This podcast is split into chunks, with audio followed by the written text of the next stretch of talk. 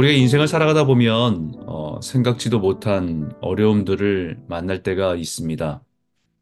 그 어려움이 어, 내가 감당할 수 있는 범위면 좋겠는데 때로는 우리가 감당할 수 없는 우리 능력 밖의 일들이 우리 우리 인생에 찾아올 때가 있죠. 우리가 지금까지 살아오면서 경험한 것들 안에서 일어난 일이라고 한다면 우린 조금 어, 너그럽게 또 반응할 수 있지만 전혀 생각하지 못한 일들이 우리 인생에 몰아닥칠 때 우리는 인생의 광풍을 만났다라고 말할 수 있습니다. 마치 인생의 바다를 항해, 항해하던 배가 갑작스런 날씨의 변화로 예상치 못한 광풍을 만나는 것과 같은 것입니다. 늘 잔잔하고 어, 평온하기만을 바란 인생인데 어느 날 갑자기 찾아온 건강의 위험이나 사별이나 또 이별과 같은 광풍을 만나기도 하고 전혀 예상하지 못한 실패와 좌절을 겪기도 합니다. 물론 이런 인생의 광풍이 자신의 인생의 한계를 인정하고 하나님께로 돌아오게 되는 계기가 되기도 하지요. 그런데 주님을 잘 믿고 잘 섬기고 열심히 봉사하고 헌신하는 그렇게 살아가는 사람에게도 인생의 광풍을 만날 수 있다라는 것입니다. 아마 그런 경우라고 한다면 우리는 우리의 신앙이 흔들리는 것을 경험할 겁니다. 심지어 분명 하나님의 인도하심이 확실하기 때문에 선택한 일인데 바로 그 일을 하다가 어려움을 만날 때는 정말 이해하기 어려울 때가 있습니다. 오늘 본문의 제자들이 그런 상황입니다. 35절에 그날 저물 때에 제자들에게 이르시되 우리가 저편으로 건너가자 하시니 분명 예수님이 제자들을 보고 배를 타고 저 건너편으로 가자고 하신 것입니다.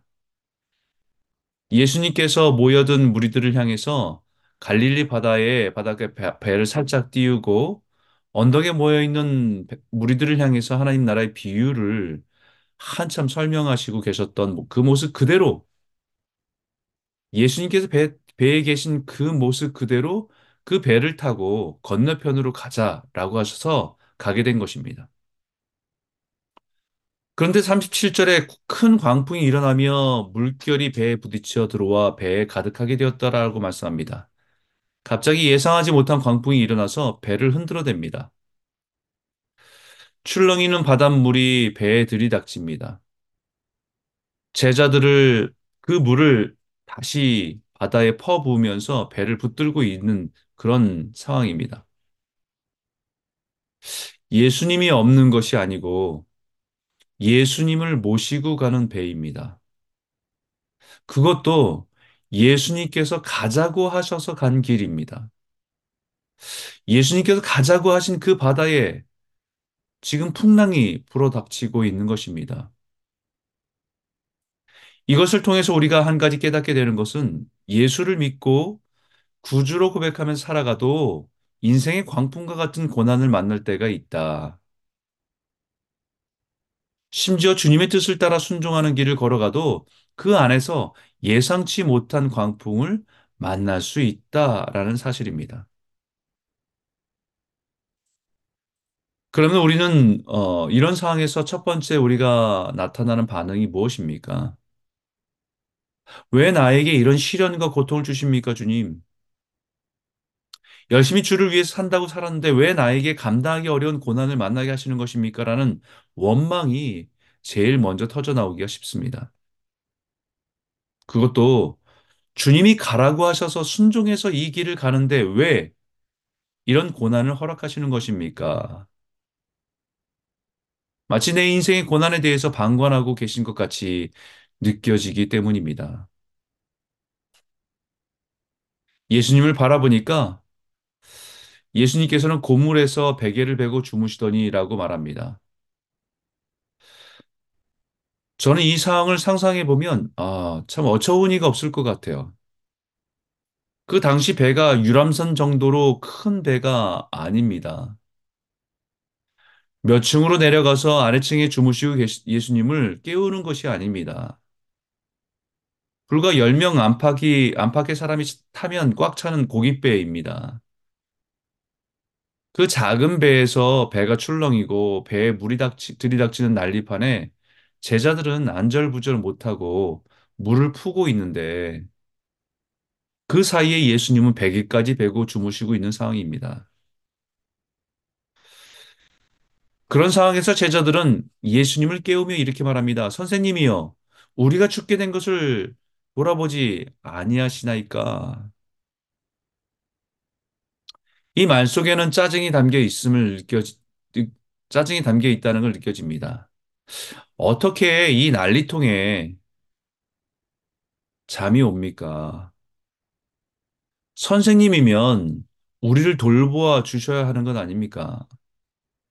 우리가 가자고 한 것도 아니고 당신이 가자고 해서 가다가 광풍을 만난 것인데 뭐라도 도와주셔야 하는 것 아닙니까?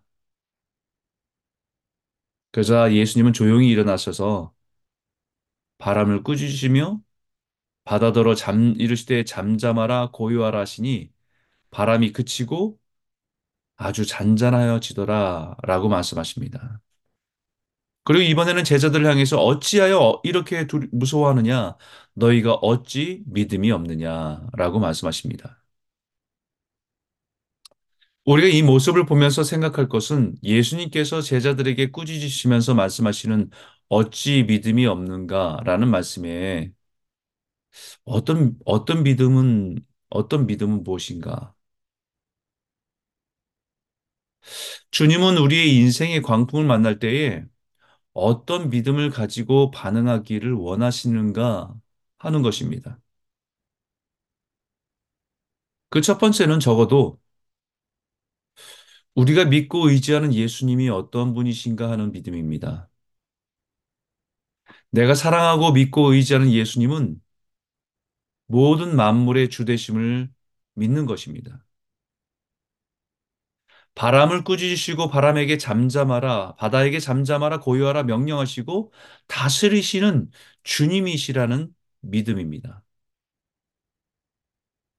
내 인생의 건강, 물질의 주인이시란 사실입니다. 내 인생을 이끄시는 주님이시란 사실입니다.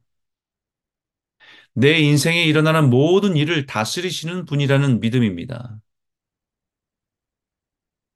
이 믿음이 있다면 선생님 우리가 죽게 된 것을 돌보지 아니하시나이까 라는 원망이 아니라 주님 도와주십시오. 내 힘으로는 감당할 수 없습니다. 주님이 도와주셔서 평온케 하여 주시옵소서 라는 기도가 그 믿음의 반응입니다. 내가 믿고 의지하는 예수님은 선생님이 아니라 주님이십니다. 내 삶의 주인 되시는 주님이십니다.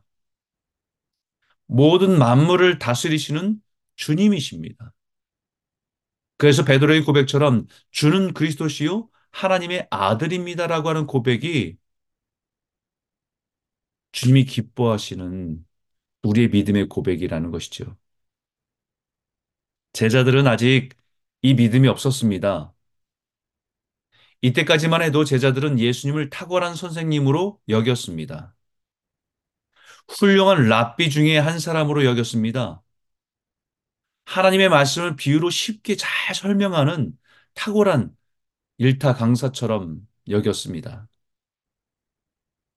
비로소 예수님께서 바람을 꾸짖고 바람을 잠, 바다를 잠잠하라 할 때에 바람과 바다가 순종하는 것을 보면서 놀라 그들이 심히 두려워하여 서로 말하되 그가 누구이기에 바람과 바다도 순종하는가 하는 것입니다. 제자들이 심히 두려워했다고 합니다. 조금 전까지는 광풍의 바람이 출렁이는 바다가 두려웠습니다. 그러나 지금은 예수님을 바라보는 것이 두렵습니다. 왜냐하면 이제는 예수님을 탁월한 선생님으로 바라보는 것이 아니라 신적인 권위 앞에서 느끼는 두려움이기 때문입니다. 이것을 경외한다라고 말합니다. Fear God. 주를 두렵고 떨림으로 바라보는 것입니다. 여러분, 주님을 두려워하지 않으면 세상의 모든 것이 두려움으로 다가옵니다. 그러나 주를 두려워하고 경외하면 세상의 모든 두려움은 사라집니다.